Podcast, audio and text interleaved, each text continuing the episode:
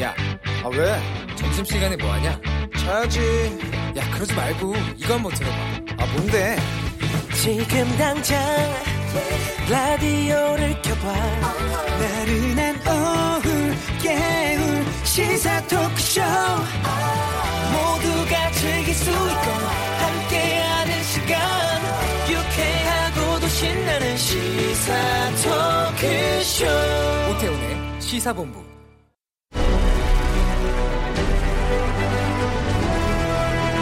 김철민의 본부 뉴스.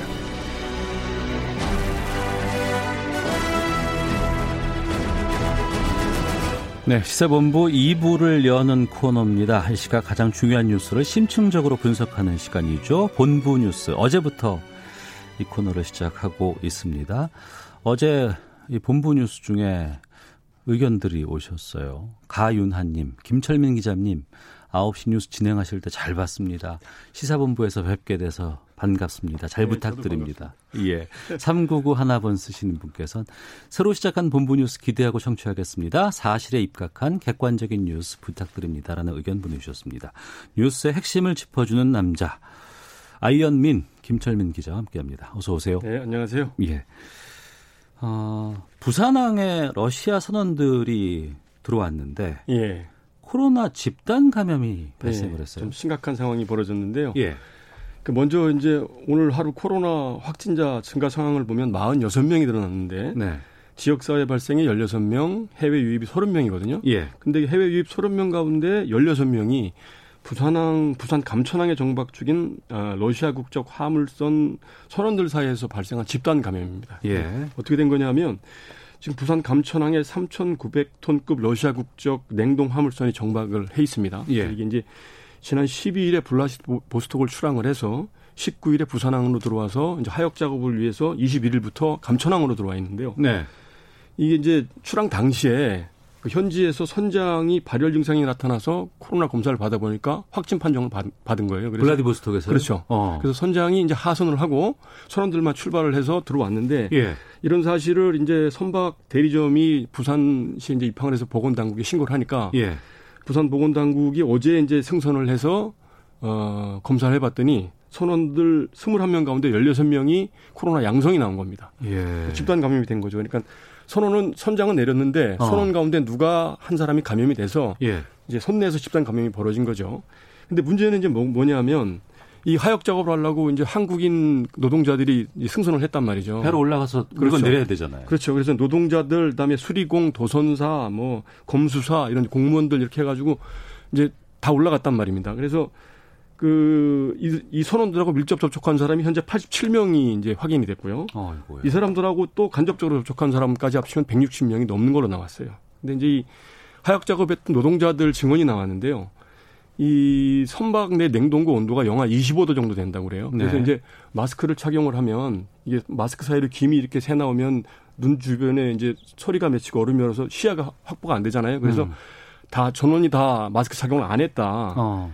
그리고 이제 러시아 선원들도 한 10% 정도는 마스크를 하고 있었는데 다통 밑으로 걸쳐놓고 있었다. 예. 이제 그런 상황이었고 그리고 이제 그 이 이 선박 통로가 1m 정도로 좁은데 그 물건을 실어 나르느라고 수시로 이제 러시아 왔다 갔다 사람들하고 하겠죠. 마주, 예. 마주쳤고 또 이 화물 숫자를 서로 맞춰보느라고 서로 밀접한 접촉 상태에서 말도 하고 음. 이렇게 하는 바람에 거리두기가 불가능했고 무방비 상태였다 이런 네. 증언이 나온 거예요. 그래서 예. 지금 그 2차, 3차 감염이 얼마든지 나올 수 있는 지금 그런 아주 아찔한 상황이 벌어지고 있는 겁니다. 우리가 공항, 공항 방역은 철저하게 지금 해오고 있었다고는 하지만 예. 선상에서 벌어지는 것들 이- 이번 같은 경우에는 글쎄 하역 작업하기 전에 좀 이걸 어떻게 좀 조치를 취하거나 검사를 해봤으면 어땠을까라는 아쉬움이 있네요. 그러니까 이제 내항 감천항으로 들어오기 전에 부산항에서 예. 먼저 이제 그 방역 당국에서 올라가서 일일이 음. 이제 검사를 해봐야 되는데 네. 그냥 전자 검사로 가름을 했다고 그래요. 그래서 어. 이제 그 뭐 특이한 증상이 있는 사람이 있느냐 이렇게 물어봐가지고 없다 그러니까 그럼 들어와라 이렇게 해서 그냥 내항으로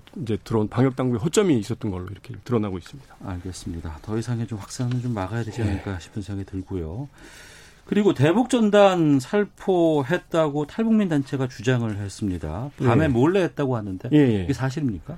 지금 이제 탈북민 단체 자유북한운동연합이라는 단체인데요. 네. 이제 그 대표라는 분이 박상학 씨인데 이분이 이제 오전에 기자회견을 해서 어젯밤 11시에서 12시 사이에 경기도 파주시 월롱면 덕은리에서 대북 전단을 날려보냈다. 음. 경찰 감시를 피해서 아주 어두운 곳에서 대북 전단을 살포했다. 이렇게 이제 주장을 했습니다. 네. 그 월롱면 덕은리가 이제 군사분계선에서 한 15km 정도 남쪽에 있는 지점이고 뭐 파주 LCD 생산단지 근처더라고요 보니까 그런데 이제 이 박 대표는 경찰이 본인을 계속 감시하고 추적하기 때문에 자기는 빠지고 그 단체 회원들 여섯 명이 어, 대북 전단을 살포했다 이렇게 주장을 하면서 구체적으로 이제 그 대북 전단의 수량 내용까지 다 공개를 했습니다. 그래서 네. 그 내용을 보면 그6.25 참상의 진실이라는 제목으로 이제 대북 전단 50만 장, 음. 그다음에 소책자 500권, 1달러짜리 지폐 2,000장, SD 카드 1,000개를 이렇게 이제 20개 대형 풍선에 날려서 보냈다. 이제 이렇게 주장을 했습니다. 그래서 이 기자회견 직후에 이제 군경이 네. 이 지역은 지금 이런, 이런 일이 벌어질까봐 항상 24시간 경계를 하고 있던 지역이기 때문에 군경이 이제 확인을 확인 작업 중이다 이렇게 이제 발표를 하고 있는 와중에 강원도 홍천에서 홍천 경찰서에서 어, 발표를 했는데요. 그 탈북민 단체가 보낸 걸로 보이는 그 전단 살포용 비닐 풍선이 발견됐다 이렇게 어허. 발표를 했습니다. 그러니까 파주에서 보낸 게 홍천에서 발견됐다는 그렇죠. 그러니까 이제 동쪽으로 한 70km 정도 떨어진 지점인데 그 강원도 홍천군 서면 마곡리라는 음. 야산에서 그 나뭇가지에 걸린 이렇게 그 길다란 막대 풍선 네. 그게 발견이 됐고 그 주민 신고가 있어서 가서 보니까 그 풍선 이제 나뭇가지에 걸려 있는 풍선 밑에는 대북 전단이 이제 떨어져 있었는데 그뭐 어, 김정은 국무위원장이나 김여정 노동당 제1부부장 사진이 들어 있는 이런 전, 전단이 그러니까 그 박상학 대표가 말한 음, 그런 내용의 전단들이 발견이 됐다. 네. 이제 이렇게 발표를 해서 이 단체의 그 대북 전단 살포 주장이 예, 맞는 걸로 추정이 되고 있습니다. 음. 그래서 지금 이게 북한이 또 다른 도발 빌미가 될 수 있기 때문에 지금 네. 당국이 굉장히 예의주시하고 있는 이런 상황입니다. 북한에서도 대남 전단 어, 6월 25일 전후로 뿌린다는 지금 얘기들 나오고 있는데 그렇죠. 기상 상황이 지금 관건이라면서요. 그렇죠. 좀 기상이 문제인데 그래서 좀 오늘 그 북한 내각 기관지 민주조선이 이제 발표를 했는데 네. 북한의 기상수문국, 이제 우리로 치면 기상청에 해당하는 기관이죠. 기상수문국이 대남 살포, 전단 살포에 적합한 장소, 시간을 확정하기 위해서 지금 접경 지역 지형과 풍향을 계속 실시간으로 확인하고 있다. 이렇게 지금 발표를 했습니다. 알겠습니다. 예. 부동산 기사 한번 보겠습니다. 청약 예. 포기한 30대들이 대거 기존 주택 매수로 바꿨다고 하는데 어떤 내용입니까? 예, 오늘 좀 흥미로운 통계가 하나 나왔습니다. 그 예. 한국감정원이 오늘 발표한 통계인데요. 지금 요새 아파트 청약 시장이 경- 경쟁률이 굉장히 높아가지고 로또 청약이다 이런 말까지 나오고 있잖아요. 네. 그래서 이제 보통 30대 젊은 층들이 청약 가점이 낮기 때문에 예, 청약을 포기를 하고 이제 서울의 기존 아파트를 대거 매입을 하고 있는 게 통계로 나타났다 이렇게 발표를 했는데요. 어, 그러니까 그 지난 지난달에 서울 아파트 매매 건수가 총 4,328건이었는데 이 네. 가운데 29%가 30대 연령층이 매입을 한 걸로 집계가 됐어요. 거의 3분의 1이 그렇죠. 그래서 30% 정도가 예. 이게 이제 40대, 50대를 이제 훨씬 앞지른 건데 어.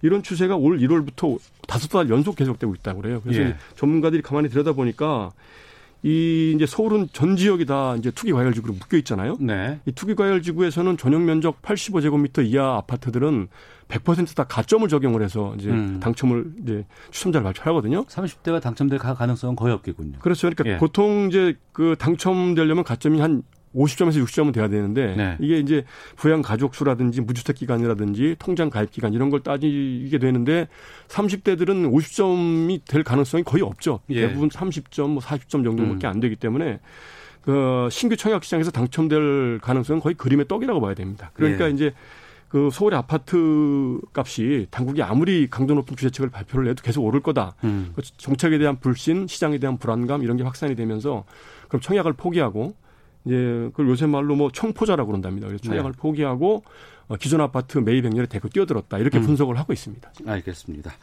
자, 본부 뉴스 아이언님, 김철민 기자와 함께했습니다. 고맙습니다. 네.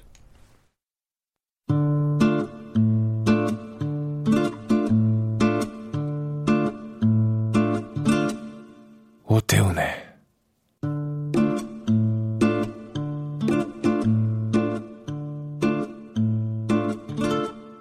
시사본부 네, 1시 10분 막 됐습니다. 시사본부 청취자 여러분들의 참여 기다리고 있습니다. 샵 9730으로 방송 중에 의견 보내주시면 되고요. 짧은 문자 50원, 긴 문자 100원, 어플리케이션 콩은 무료로 이용하실 수 있습니다. 팟캐스트와 콩, KBS 홈페이지를 통해 시사본부 다시 들으실 수 있고 유튜브로도 만나실 수 있습니다. 유튜브 검색창에 아, 일라디오 아니면 시사본부 이렇게 쳐보시면 영상으로도 확인하실 수 있습니다. 매주 화요일에는 정치화투가 있습니다. 오늘도 변함없이 두 분과 함께하겠습니다. 먼저 더불어민주당 김성환 의원 나오셨습니다. 어서 오십시오. 네, 안녕하세요. 김성환입니다. 네, 미래통합당 조혜진 의원 자리하셨습니다. 안녕하십니까? 예, 반갑습니다. 조혜진입니다. 예. 먼저 조혜진 의원께 바로 예. 질문 드리도록 하겠습니다. 예. 18개 상임위를 다 민주당이 가져가라라고 예. 하는 건 지금도 계속해서 요구하시는 겁니까? 유효한 겁니까? 요구가 아니라 그냥 예. 입장이죠. 입장이죠. 그럴 수밖에 예. 없는 입장. 예. 어. 일단 우리 당이 그동안에 원구성 협상과 관련해서 어, 지속적으로 주장해 왔던 것이 위원장 자리 몇 개를 우리가 갖고 싶어서가 아니고 예. 4년 동안 야당으로서 역할을 하기 위한 최소한의 에, 근, 근거, 기능 이걸 확보하는데 우리의 관심과 목표가 있었고 그게 법사위 그게 법사위였고 예. 그래서 그걸 이제 분명하게 다시 한번 이제 확인하는 측면이 있고 어, 일곱 개 상임위를 가져온다고 하더라도 그게 원래 우리 당이 가져와야 될 몫인데 네. 예, 여당으로부터 마치 이제 시해 베풀듯이 어, 예, 예. 어, 법사위 우리 가져가고 나머지는 줄 테니까 어, 그렇게 받아라 음. 하는 야당으로서 기능은 그 넘겨주고 그냥 이렇게 그 위원장 자리 몇 개 받아오는 그런 굴욕적인 모습 그건 우린 감당 예, 용납할 수가 없다. 네. 그런 것도 있고 민주당이 어차피 지금 하는 이 태세를 보면은 4년 내내 이런 식으로 이제 수의 우위를 가지고 일방적으로 국회 운영을 할 텐데 야당이 반대해도 다 무시하고 이렇게 할 텐데 어 그래 놓고 나중에 상임위원장 우리를 의원한테 일곱 개 주면은 당신들도 뭐 책임이 있지 않느냐 위원장 어, 자리 줬는데 예, 예, 예. 당신들이 위원장이 있는 야당 위원장 상임위에서 다 통과된 거 아니냐 이런 식으로 책임을 우리한테 떠넘기해서는 안 된다라는 음. 어, 그런 메시지도 있고 그리고 실제로 여당이 그런 식으로 야당을 이제 무시하고 일방 독주로 어, 국회를 운영하게 되면은 네. 상임위원장 자리에 앉아 있는 야당 의원이 음. 그 자리가 바늘방석이 됩니다. 네. 일단 의원들이 상임위 의원이 3분의 2가 여당 의원들한테 포위돼서 사회를 봐야 되고, 음. 어, 그리고 뭐 저기 참 이제 표결하자 그러면 그 막을 수도 없고 막다가는 알겠습니다. 사회 사회권 또 박탈당하고. 예. 그렇기 때문에 그런 국회 운영 방식에서는 야당 의원이 상임위원장 자리에 있어도 그게 바늘방석이다. 그 그럴 때문에. 거면 차라리 열려서 예. 다 가져가라. 예. 예 이렇게 예. 말씀하시는데 예. 그렇다고 18개를 다 물론 이제 일부 여당 의원들 가운데는 그래 우리 책임지고 하자라고 하는 의견도 있습니다만 그래도 그건 좀 과하지 않나 싶기도 한데 정말 18개 다 가져오자는 주장이 지금 공감대를 얻고 있습니까? 뭐 조혜진 의원님 말씀 주셨습니다만 그 총선의 민의가 당시에 180대 103이었고 20대 국회를 되돌아본 바 야당이 법사위원장을 하고 있는 가운데 여러 가지 이유로 사실상 발목 잡기를 해왔기 때문에 네. 책임 있는 국회, 일하는 국회가 되기 위해서는 법사위원장은 여당이 맡는 게 좋겠다고 하는 얘기를 오랜 동안 해왔고요. 네. 그에 따라서 어, 그 의석 배분 비율대로 11대 7로 하자고 했고 어, 이 법안은 여당이 그리고 국회의 굉장히 중요한 기능인 예상 예산은 야당이 그리고 나머지 주요한 상임위도 이렇게 적절하게 배분해서 사실상 가합의를 한 거거든요. 네. 근데 그 가합의를 한 것을 어 주호영 원내대표가 어 자기 당 소위 의원총회에서 관철을 못 시킨 겁니다. 지도력에 흠집이 생긴 거죠. 그 그리고 나서 이제 저희가 불가피하게 일부 상임위를 선출을 했더니 어 20대 국회 때는 야당이 이런저런 이유로 그런 일이 생기면 광화문을 갔거든요. 네. 지금은 사찰을 가셨습니다. 음. 사실상 20대 국회 내내 야당이 이런저런 이유로 국회 보이콧을 거의 20차례 한 거 아닙니까? 지금도 사실은 어 사찰에 가서 일종의 신종 보이콧을 하고 계신 건데 신종 보이콧이다. 예, 지금이라도 어, 주호영 원내대표가 있어야 될 곳은 사찰이 아니라 국회로 돌아와서 당초에 여야가 가합의한 대로 어, 그 자기당 의원님들 설득해서 하는 게 어, 국회를 정상화하는 일이고 지금 뭐 코로나가 다시 이 전 세계적으로 다시 지금 기승을 부리고 있고 남북 관계도 여전히 긴장되고 있는 상황이어서 좀 빨리 들어와서 원구성에 합의하고 또 어, 급한 추경 문제도 함께 처리하고 그럴 수 있도록 책임 있게 돌아오시는 게 중요하다 이렇게 생각을 합니다. 하지만 지금 야당 쪽에서는 그럴 수 없다. 18개를 다 가져가라. 그리고 다 책임을 져라라고 지금 말씀하시는 거 아니에요. 그러니까 법사위를 다시 내놓든지 예. 아니면 다 가져가라 이렇게 얘기하는데 주호영 원내대표도 우리 당이 법사위를 어, 내놓을 수 없다는 사실은 누구보다 잘 알 겁니다. 그러면 어 빨리 돌아와서 네. 자기 당 의원님들하고 상의해서 음. 어떤 식으로든 결단을 해야죠. 그러니까 어 18석을 다 예컨대 정말로 우리 당 민주당한테 내놓을 거면 네. 우선 우선 돌아와서 어 국회의장과 함께 그 각 18개 상임위원회에 명단을 제출해야 될 거 아닙니까? 그런데 지난주만 해도 이번 주에는 뭐 올 것처럼 얘기하다가 또 최근에는 언제 올지 모른다고 하다가 그렇게 해서 굉장히 오락가락 하고 있는 겁니다. 음. 저희 당 입장에서도 굉장히 오랜 기간 어, 원래는 지난주에 처리를 하려고 했었는데 네. 참았죠. 어, 언제까지 참으라고 하는 거냐에 음. 대해서 의원들이 어, 그리고 우리 많은 국민들이 지금 안타까워하고 있습니다. 더 참기 어려운 거 아닌가 싶고요. 다만 어, 당초에 약속했던 걸 최대한 지키려고 하는 게 저희 당 입장이고 네. 어, 그런데 여전히 뭐 야당의 태도가 바뀌지 않는다면 어떤 방식으로든 이번 주에는 가닥을 타야 되는 거 아닌가 이렇게 생각하고 있습니다. 네. 주호영 원내대표의 지금 상황은 어떤 겁니까? 어, 돌아올 생각은 가지고 있죠. 예. 그리고 어, 그런 뜻을 밝혔고. 예. 어, 이제 고민은 돌아왔을 때 원내대표로서 역할 공간이 없다는 거. 어. 이번에 한 한 달 정도 원구성 문제를 가지고 여당하고 대화를 해보면서 네. 어, 원 여당이 이 수의 우위를 가지고 야당은 그냥 패스하고 4년 내내 에, 그 자기 당이 원하는 거는 그냥 어, 일반 강행 통과시키겠다.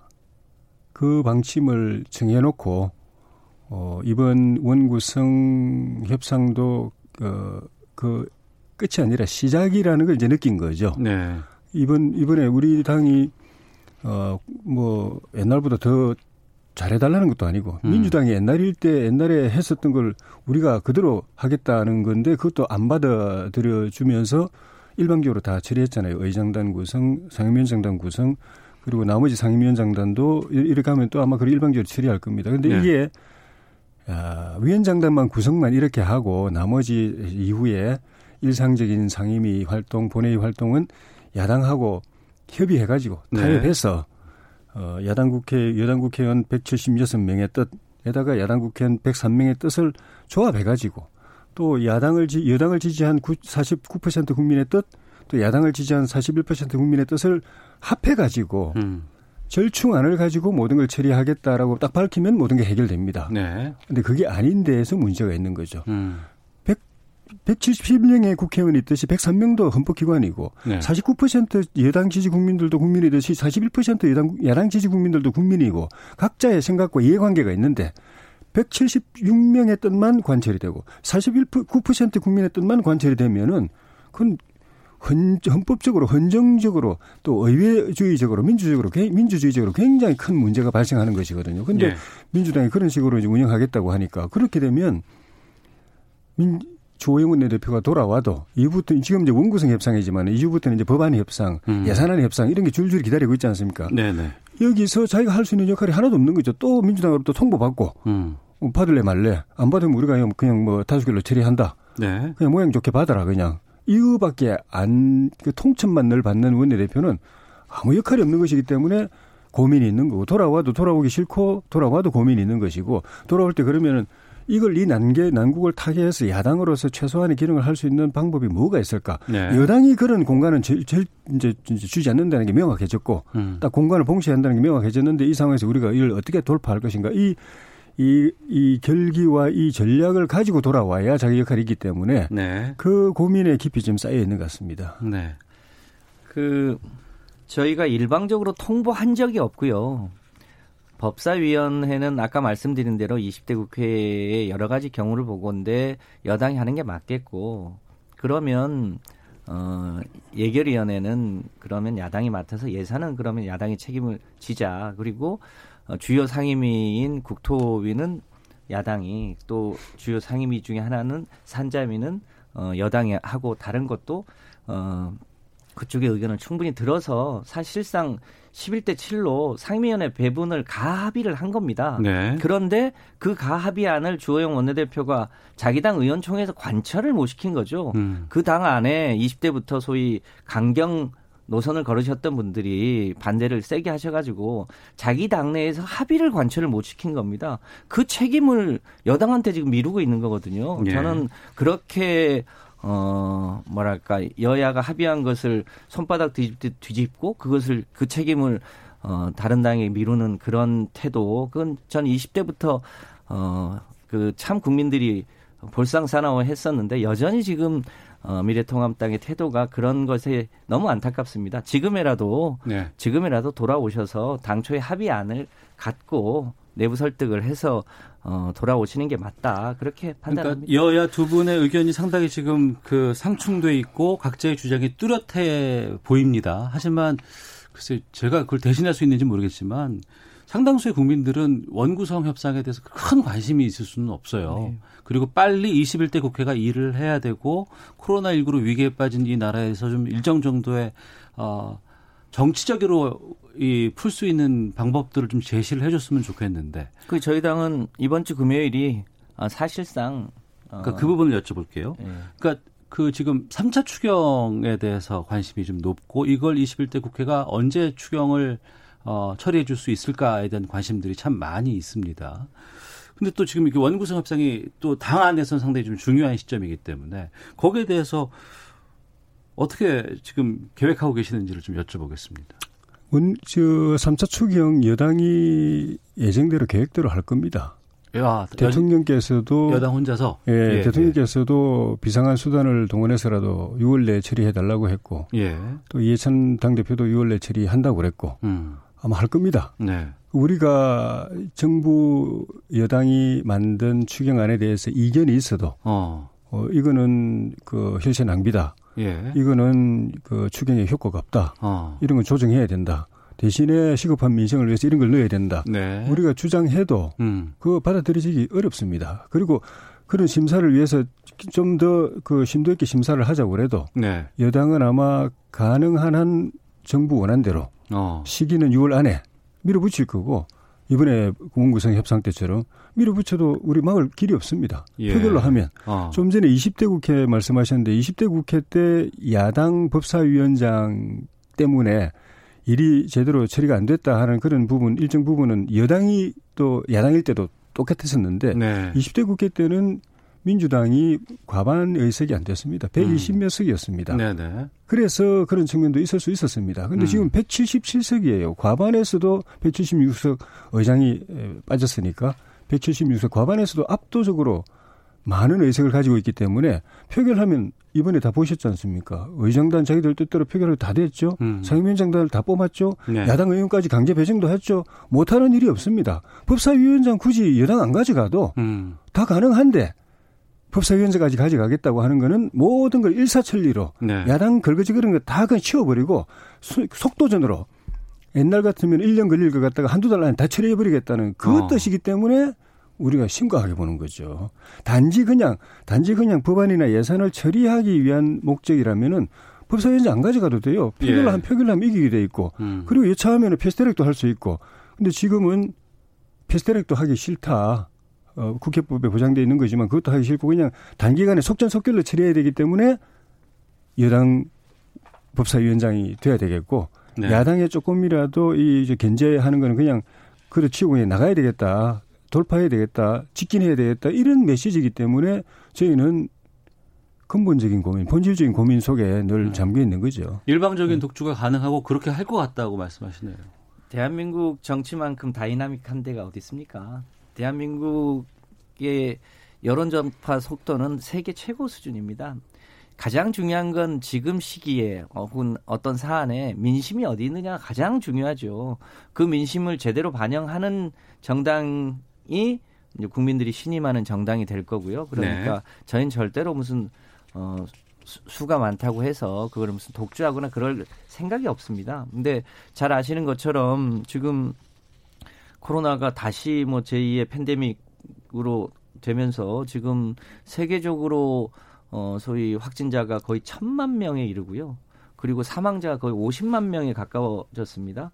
우리나라가 비록 좀 낮다고는 합니다만 우리나라도 여전히 지금 하루에 발생자 수가 해외 확진자 포함해서 지금 어 50명 내외를 지금 왔다 갔다 하고 있잖아요. 굉장히 심각하고 어 그것 때문에 여러 가지 지금 비상한 일이 많고 특히 이제 비정규직이라든가 특수고용자들이라든가 어 자영업자들이 여러 가지 어려움이 많이 있잖아요. 그것 때문에 어, 추경안을 3차 추경안을 올려놨는데 지금 야당이 어, 이런저런 이유로 국회에 안 들어오는 것 때문에 지금 어, 비상한 시국 아닙니까? 그러니까 전 당연히 들어와서 함께 할 것을 하고 그리고 또 필요에 따라서는 국민들에게 호소하는 것만큼 효과 있는 게 어디 있습니까? 그렇게 하면서 어, 결과적으로 그 책임들을 다음 시기 선거에 국민들에게 책임을 묻는 거죠.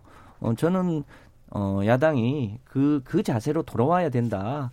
그것이 21대 총선의 민심이다. 라고 생각을 합니다. 저희 네. 들어가죠. 들어갑니다. 예. 들어가는데 들어가서 아무 역할 못하는 야당이 되면 음. 103명 국회의원을 국민들이 먹여 살릴 이유가 뭐가 있습니까? 41% 국민들이 야당을 지지할 이유가 뭐가 있습니까? 역할을 해야 되기 때문에 정부가 하는 일이 다 옳지 않, 옳지는 않기 때문에 네. 잘못된 일이 있고 잘못된 것 때문에 나라가 손해를 입을 수도 있고 개별 국민들이 피해를 입을 수도 있기 때문에 그 음. 역할을 그걸 견제하고 바로잡는 기능이 야당인데 네. 야당으로서 네. 견제 기능을 완전히 배제해버린 상황에서 국회를 운영하겠다고 하니까 이거 어떻게 해야 되나? 음. 국회 그 절반의 여당으로부터 예산 아닙니까? 그 여당으로부터 그 그런 그 공간을 전혀 보장을 못 받고 있기 때문에 네. 아예 그냥 그런 기능을 거절을 당하고 있기 때문에 우리 스스로 그 방법을 찾아내야 되고 그, 찾아서 국회 들어가야 음. 그 국회가 의미가 있다라는 것 때문에 그걸 고심하고 머리 싸매고 고뇌하고 있는 당, 상황인 거지. 네. 안 들어가는 게 아니죠. 아직은 고뇌, 고뇌하고 있는 시점. 방법을 아직 못 찾고 있는 음, 겁니다. 네, 알겠습니다. 네. 현명하게 판단해서 빨리 돌아오시길 바랍니다. 7338님께서 국민들은 20대 국회에서 통합당이 어떻게 법사위를 운영했는지 잘 기억하고 있습니다. 21대 국회에서는 이런 모습이 반복돼서는 안 됩니다. 라는 의견 주셨고 이에 반해서 둘둘둘둘 어, 쓰시는 분께서 민주당도 야당 시절에 의석수가 적었을 때도 법사위를 가져가지 않았습니까? 개구리 올챙이적 생각해야 합니다. 라고 의견도 주셨고 2848님께서는 대안을 주셨는데 이 대안이 될지는 잠시 뒤에 좀 들어보겠습니다. 그럼 이번엔 민주당이 상임위 다 가져가고 다음 총선부터는 한석이라도 많은 당이 다 가져가는 걸로 합의해 보면 어떨까요? 이런 의견도 보내주셨습니다. 정치와투 아, 더불어민주당 김성환 의원, 미래통합당 조혜진 의원과 함께 하고 있는데요. 헤드라인 뉴스 듣고 기상청 교통정보까지 확인하고 와서 두 분과 말씀 계속해서 이어가겠습니다.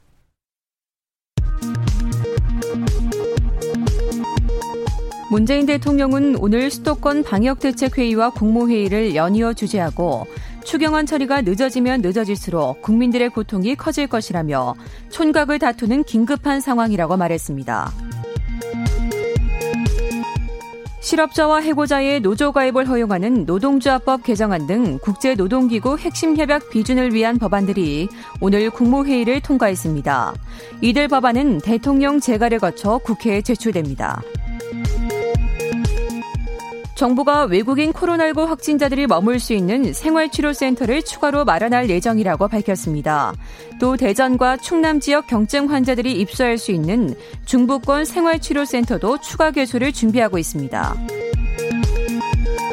오늘부터 방문 판매업체와 유통 물류센터, 대형 학원과 뷔페 등이 방역 수칙을 강제하는 고위험 시설 업종에 추가됩니다. 지금까지 헤드라인 뉴스 정한 나였습니다. 이어서 기상청의 송소진 씨 연결합니다. 미세먼지와 날씨 정보입니다. 오전에는 서쪽 지역의 공기가 다소 탁했는데 지금은 대기 확산이 원활해지면서 전국이 좋음에서 보통 수준의 먼지 농도를 보이고 있습니다. 다만 호흡기와 눈에 해로운 오존 농도가 나쁨으로 오른 곳이 많고 특히 경기 중남부와 전남 순천에는 오존 주의보도 발효 중이어서 주의를 하셔야겠습니다. 한편 오늘도 폭염이 이어지면서 대구의 낮 기온이 34도, 서울과 전주 32도까지 오르겠습니다. 있습니다. 이 폭염은 내일부터 전국이 장마철에 접어들어 비가 내리면서 누그러지겠는데요.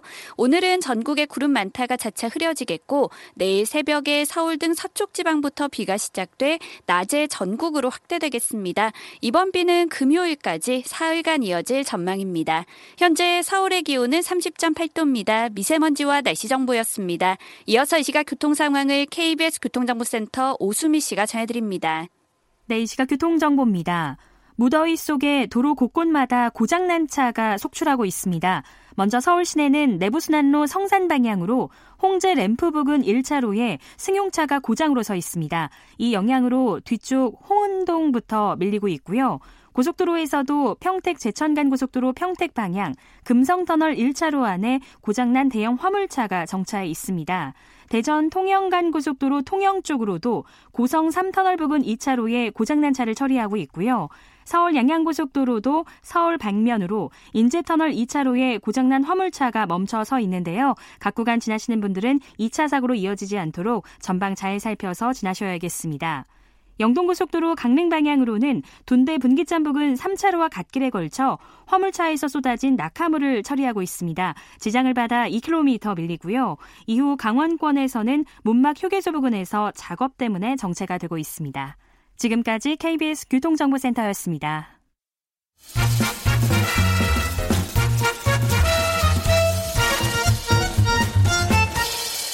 오태훈의 시사 본부 네, 민주당 김성환 의원, 통합당 조혜진 의원과 함께 정치화투 계속해서 다음 주제로 이어가도록 하겠습니다.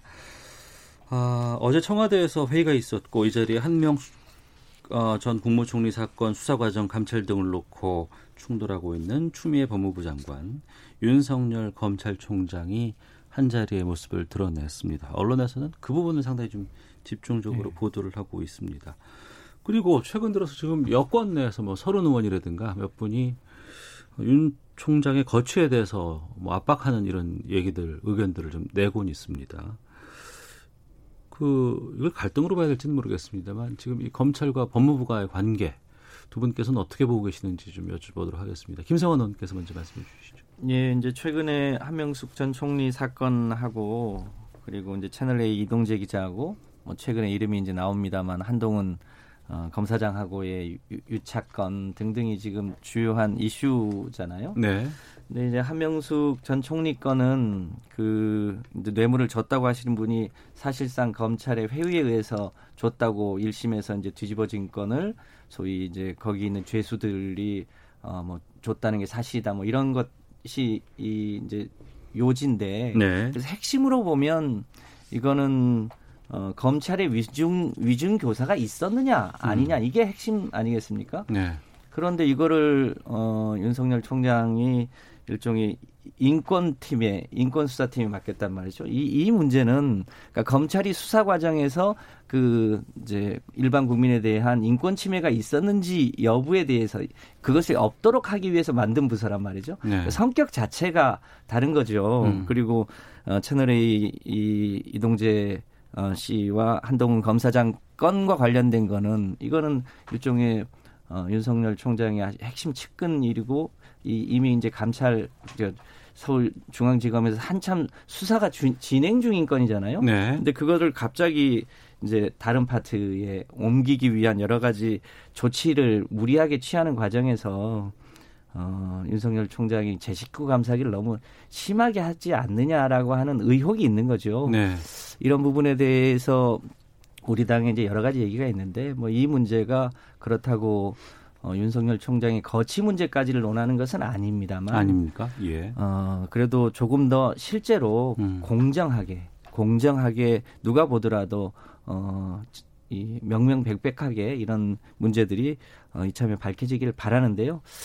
그럴 수 있을까에 대한 회의가 많은 게 사실이고 이것 때문에라도 어, 공수처가 좀 빨리 만들어져야 되는 거 아니냐는 네. 건데 공수처 이제 법적 시간이 다 돼갑니다만 어, 야당이 빨리 국회에 들어와서 지금 추천을 해야 되는데 이 몇 가지 사안들이 아직 처리가 안 되고 있어서 어. 어 굉장히 안타깝습니다. 조혜진 의원께서는요. 네. 지금 야당에서는 뭐 윤 총장 거취에 대한 뭐 시나리오가 작동되고 있다 이런 얘기까지 나오고 있는 것 같습니다.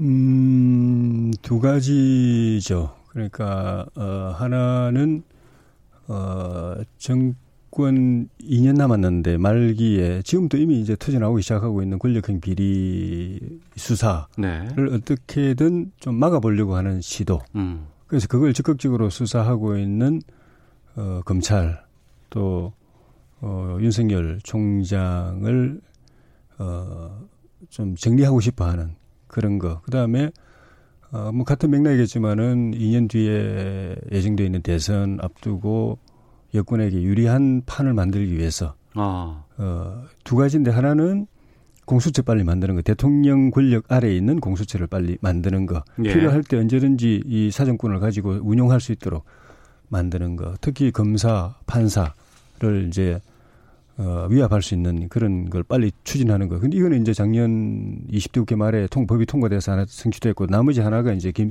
윤석열 총장을 빨리 밀어내는 거.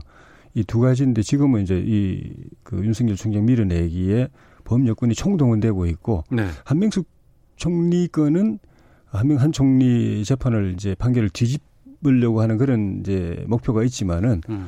어, 법무부 또 추미애 장관과 그 윤석열 총장 간에 이 벌어지고 있는 이 일은 거의 전적으로 이걸 실마리로 해서 어, 윤 총장이 자존심 상해서 물러나거나 네. 아니면은 항명이라고 항면이라고 어, 몰아붙여서 밀어내거나 음. 하는 쪽으로 공세가 집중되고 있는 거죠. 예. 그러니까 그 앞부분 좀 전에 말씀하셨지만은 어 저기 이 수사 한시 최시 그 조사 건 같은 경우에는 어, 검찰 내, 내부 직원들의 징계 시효가 남아 있으면은 감찰부에서 할 수도 있겠죠. 근데 징계 시효가 지난 사안이고 네. 그다음에는 이걸 제기한 게 재소자들입니다. 재, 재소자들이 어 제, 제기를 했을 때는 법무부 자체도 법무부 인권국의 인권조사과에서 처리를 해왔지 네. 감찰에서 하지 않았던 것이고 검찰의 조치가 지금 정상적인 거다. 예, 예, 예. 그런 그런 거고 어 그다음 음, 저 한동훈 검사장 관련된 부분은 네. 에, 윤석열 총장이 자기 측근이기 때문에 애초부터 이 사건에서 빠졌습니다. 음. 대검 차장한테 네. 맡겨서 대검의 다섯 개 부장들하고 협의해서 당신들이 알아서 수사 지휘해라 이렇게 넘겨놓은 상태고 오해받을까 봐서 빠진 상태고 그 이번에 그 외부 수사 전문 수사 자문단에다가 그걸 이제 넘긴 걸 가지고 네. 어 그쪽을 봐줬다 비호했다 고 그러는데 음. 이미 좀 전에 말씀드린 대검 차장과 다섯 개 부장들의 회의에서 이동재 기자에 대한 그 서울지검의 영장 청구 그거는 청구 대상이 아니다. 네. 그리고 어 기소 사실상 이 내용 그 사건 내용을 보면 기소도 어려운 사건이다라고 결론이 자체적으로 결론을 내린 사건입니다. 물론 그 중에 다수 소수가 있지만 다수가 그렇게 결론을 내린 상태인데 그렇게 총장은 거기에 사인만 해줘도 됩니다. 그런데도 네. 굳이 그 저기 외부 자문단에게 그 저기 취미를 맡긴 거는 음. 오히려 한 그 이동재 기자나 한동훈 검사장한테 불리한 조치를 한 거라고 볼 수 있는 거죠. 네. 그걸 거꾸로 봐주게 했다, 감사주게 했다 이런 게 저는 이해가 안 됩니다. 음. 서로 간에 여기서도 입장이 상당히 좀 극명하게 지금 갈리고 있습니다. 그러면 하나만 더 여쭤볼게요. 예. 지금 그 여권에서는 앞서서 공수처 출범 빨리 해야 된다고 이제 얘기를 하셨는데 여기에 예. 대해서는 지금 통합당은 어떤 입장입니까? 저희는 검찰 개혁 찬성합니다. 네. 검찰의 비대한 군한 군한을 쪼개는 것, 음. 난 분산시키는 것에 대해서 찬성합니다. 그런 측면에서 어, 이게 정답인지는 뭐냐는 데서는, 데서는 조금 뭐 논란이 있지만은 공수처 같은 제도 자체도 한번 고려해 볼 수 있다고 생각합니다. 네. 그런데 지난 작년 말에 여당이 온갖 편법과 꼼수를 동원해 가지고 강행 처리한 이 공수법은 아니라는 거죠. 아, 이 법안은 안 된다. 이 검찰 개혁의 핵심이 대통령 권력으로부터 독립된 중립적인 검찰 만드는 거 아닙니까? 네. 그러면서 권한을 분산시키는 건데 공수처는 대통령 직속 직속입니다. 음. 대통령이 직속 직접 인사를 통해서 통제하고 대통령의 손발이라고 봐도 과언이 아닌 기관을 만들어서 저항적 대통령을 만드는 거. 네. 그래도 그 권한도 그, 그 검찰 권한보다도 더 센 또 기구를 또 만드는 거. 개혁이 아니라 개악이기 때문에 우리는 반대를 했고 예. 이번에 통과시키려면 다시 심사를 해서 대통령 권력으로부터 독립된 정치적 중립이 보장된 그리고 권한이 합리적으로 조정된 공수처를 만들어야 우리가 동의해 줄 수 있는 거죠. 예. 네. 김성환 의원님. 조혜진 의원님 말씀이 너무 좀 무리하신 것 같은데요. 잘 아시겠지만 이제 공수처가 지금 그런 어 일방의 이해를 대변할 수 있을 거라는 우려 때문에 지금 아시겠지만 추천위원회가 7명인데 네. 여당 2명, 야당 2명 그리고 어, 법무부, 법원행정처, 대한변협 그렇게 각 한 명씩 해서 7명인데 최소한 6명이 동의해야 어, 된다는 거 아닙니까? 거기서 이제 두 명을 추천해서 이제 최종적으로 대통령 임명합니다만 야당에게 사실상 비토권을 준 거거든요. 네. 야당이 반대하면 공수처장이 안 됩니다. 그러니까 이걸 무슨 대통령 직속 기구다, 무슨 대통령의 무슨 호의 기구다 이렇게 얘기할 수 없는 거죠. 그렇게 법이 그렇게 되어 있습니다.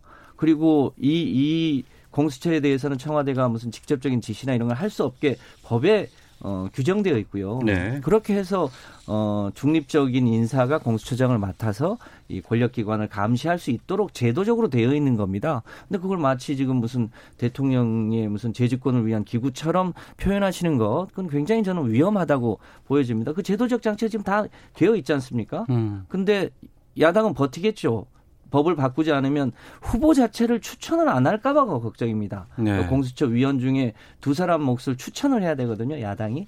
그런데 지금 지금 말씀대로 하면 지금 추천을 안 하시겠다는 태도 아닙니까? 그러면 그 과정에서 그럼 공수처를 어떻게 합니까? 지금 현행 법으로는 7월 15일까지 공수처를 출범하게 되어 있는 거거든요. 네. 그래서 그런 차원에서 어 저는 야당이 추천하고 그리고 그런 뭐랄까 편향된 인사가 될 것 같으면 야당이 비토하면 되잖아요. 그러면 임명이 안 되는 거죠. 그러니까 중립적인 인사가 될 수 있도록 하는 게 이 공수처의 취지니까 그 취지에 맞게 어, 좀 적극적으로 협조해 주시면 좋겠다고 생각을 합니다. 이렇게 추천인 7명 중에 네. 2명을 야당에게 그러니까 야당이 여섯, 충분히 명, 검증할 수 있다. 여섯 명이 예, 예, 동의해야 예, 일곱 명 중에 여섯 명이 동의해야 되는데 두 명이 야당이니까 동의 야당의 동의를 어, 못 얻으면 정권이 마음대로 못 한다라고 말씀하셨는데 그렇죠. 그게 두 명 다 우리 한국당에 주실 겁니까? 우리 미래통합당에 주실 겁니까? 그렇습니다. 확실합니까? 법상 그렇습니다. 야, 야당 교섭단체에게 주게 되어 있습니다. 그러니까 제, 지난 예를 들면 20대 때를 보십시오. 네. 야당이 네. 미리 그 한국당이 있는데 음. 나머지 야당들이라고 해서 정의당도 있고 뭐 민생당도 있고 많았습니다. 네. 그때 만약에 이 법을 시행했다라면 그, 그 추천위원 한 명은 우리 한국당에 오고 그 당시에 음. 제가 한국당에 오고 한 명은 나머지 야당들에게 갔을 텐데 그 나머지 야당들이 뭐였습니까? 4 플러스 1 예, 예. 범여야당 음. 여권하고 공조를 했습니다. 현행 이름은 법상, 야당이 이름은 이름은 야당이었지만 여당 역할을 했습니다. 현행 법상 미래통합당이 두 분을 추천하게 되어 있습니다. 네. 현행 규정상. 음. 그러니까 그 규정을 잘 살려서 빨리 추천해 주시고 그 추천된 기구에서 중립적인 인사가 공수처장으로 선출이 되어야 이 공수처가 작동을 하는 거 아닙니까? 그럼 두 명의 야당 추천 몫이 다 미래통합당의 입장이라 그러면은 공수처에 참여 그 출범에 참여하실 의향은 있으세요? 어떠세요? 어, 물론 이제 의, 의, 의석 구성이 앞으로도 또 선거도 있고 하기 때문에 어떻게 바뀌느냐에 따라 이제 달라지기 때문에 네. 20대 때처럼 야당의 틀, 탈을 쓰고 음. 여당이 역할을 하는 그런 당들이 나오는 그런 상황이 가능성이 언제든지 있기 때문에 이건 안전장치는 아니라고 저는 생각이 드는데 예. 뭐 이번 임시 그 전반기 국회 안에서는 만약에 한, 우리 미래통합당에게 두 석을 다 준다고 한다면은 음. 견제장치는 있는 것이죠. 예. 예.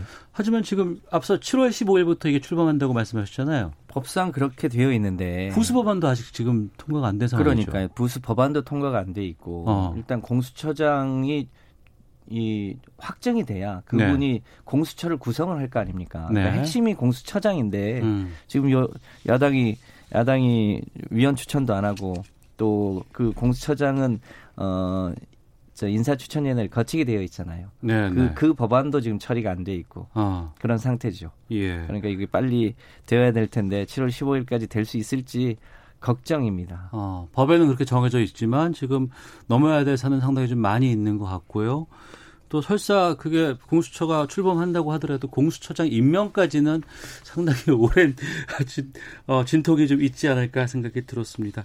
아, 오늘 다뤄야 될 게 많았는데 여기까지 좀 하고 마무리를 짓도록 하겠습니다. 자, 지금까지 정치화투 더불어민주당 김성환 의원, 미래통합당 조혜진 의원과 함께했습니다.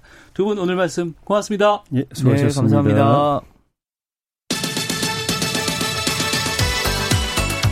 오태훈의 시사본부는 여러분의 소중한 의견을 기다립니다.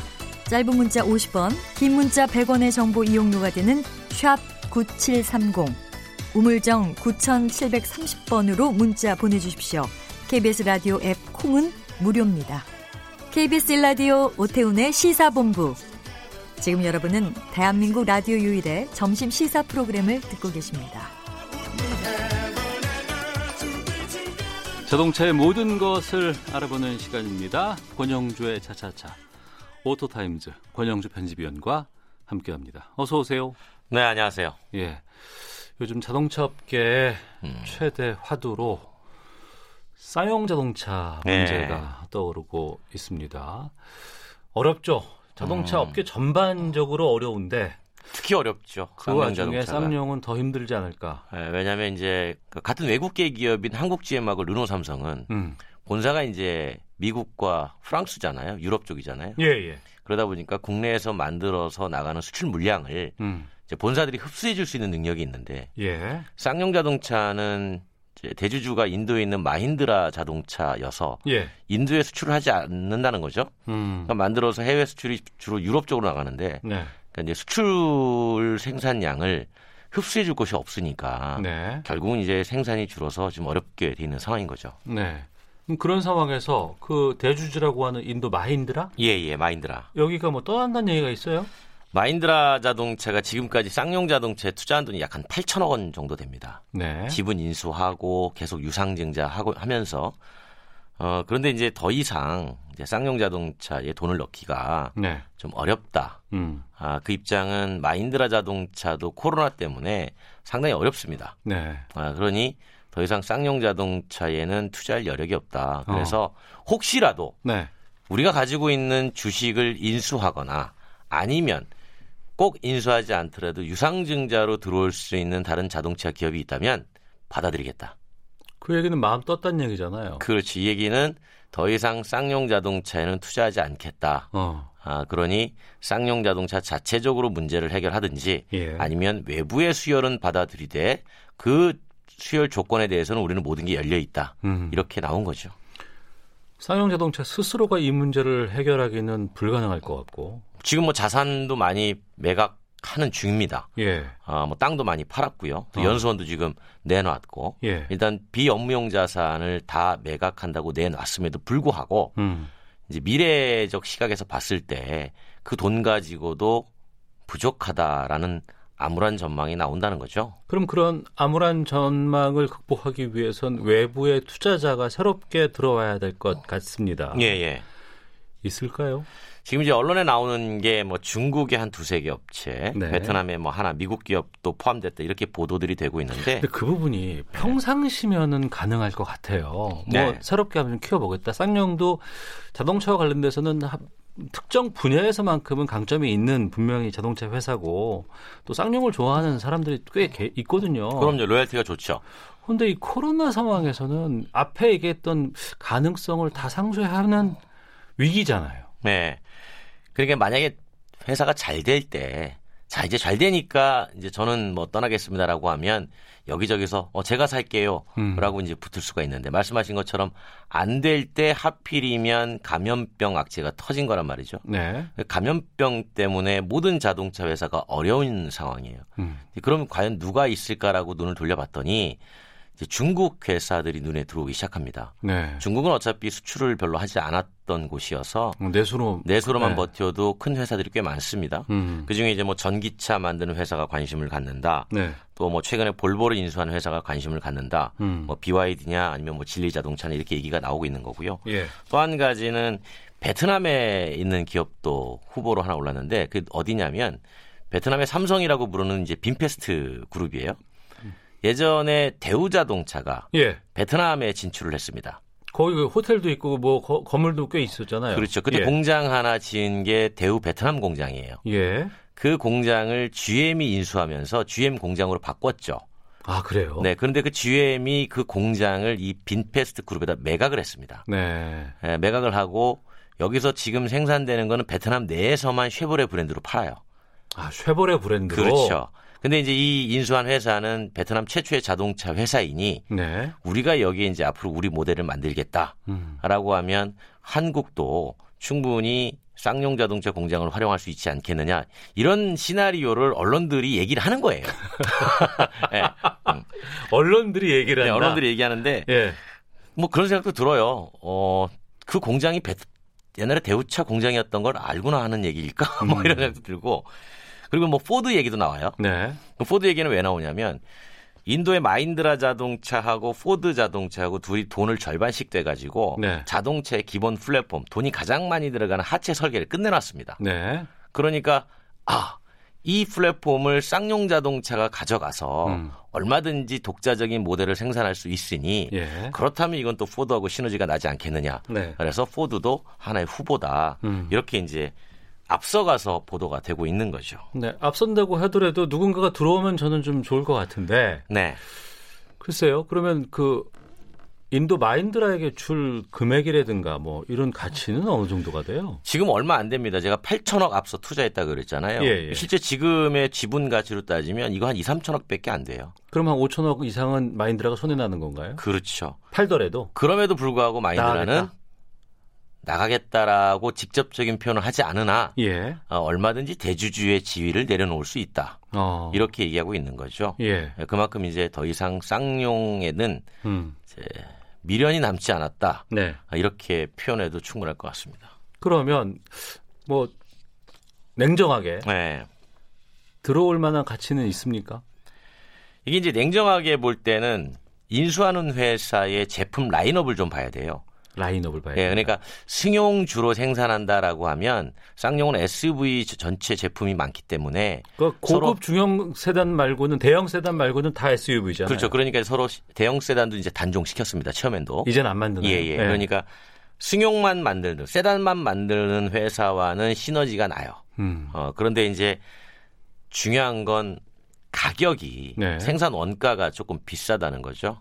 사용 자동차의 생산 원- 원가가 그렇죠. 타 회사와 비교해 봤을 때는 금액이 높다. 지금 포드를 제외한 나머지 회사들이 다 아시아계 회사잖아요. 중국, 예, 그렇죠. 그러면 예, 이. 이 예. 회사들의 목적은 아시아에서 쌍용 자동차를 만들어 팔겠다는 그런 전략도 들어가 있는 겁니다. 아시아 시장은 고급 수용차 시장은 아니잖아요. 그렇죠. 근데 아시아가 물론 시장이 커지고는 있어요. 예. 미국이나 유럽은 이미 포화이고 음. 그런데 국내에서 만드는 제조 원가가 비싸서 네. 그 가격 경쟁력으로 아시아의 이 어마어마한 가격 가지고 경쟁하는 이 시장에서 살아남을 수가 있겠느냐. 음. 거기까지 바라본다면 제품은 탐연할 수 있지만 네. 섣불리 돈을 투자하거나 그럴 가능성은 그리 높아 보이지 않는다라는 음. 게 이제 대체적인 분석이죠. 네. 사용차가 역사도 상당히 오래됐잖아요. 1954년도에 하동환 자동차로 시작을 했죠. 아, 그래요? 예, 그러다 하동환 자동차에서 하동환 자동차라는 게 있었어요? 그렇습니다. 얼마 전에 이제 잡고 하셨죠. 네. 창업주분은. 그러다가 동아 신진 자동차로 한번 바뀌고요. 그다음에 동아 자동차로 바뀌고 그다음에 쌍용 자동차로 바뀐 이후에 전성기를 누리다가 어. 그러다가 대우 자동차로 한번 갈아타고요. 예.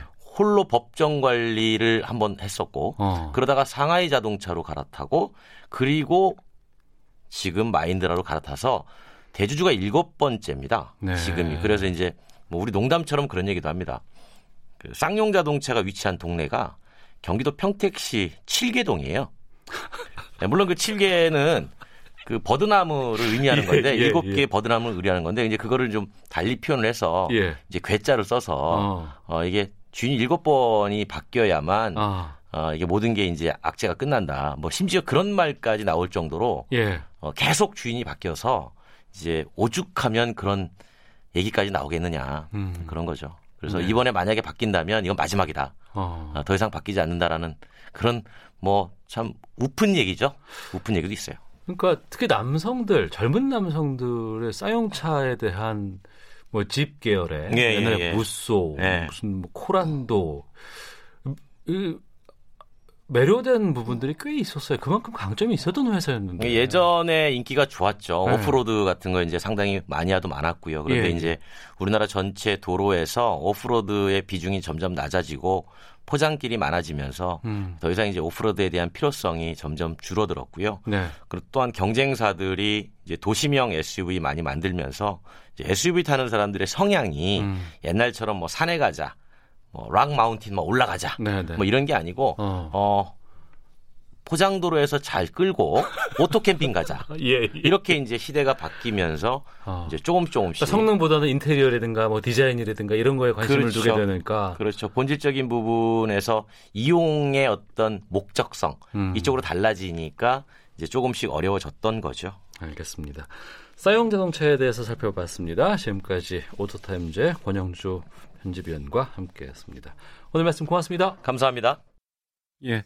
청취자 의견을 좀 소개해 드리겠습니다. 5, 453 하나번님께서는 국내 대기업은 인수 의향 없을까요? 인수 금액도 그리 크지 않는데 이번 기회에 자동차 분야에 진출도 할 회사 있으면 좋겠네요. 라는 의견도 주셨고요. 5 코리아님께서는 자동차 산업만큼 규모의 경제가 경쟁력을 좌우하는 것도 산업도 없습니다.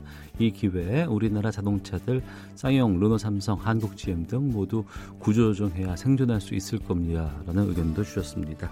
자, 시사원부 여기서 마치겠습니다. 내일 뵙겠습니다. 안녕히 계십시오.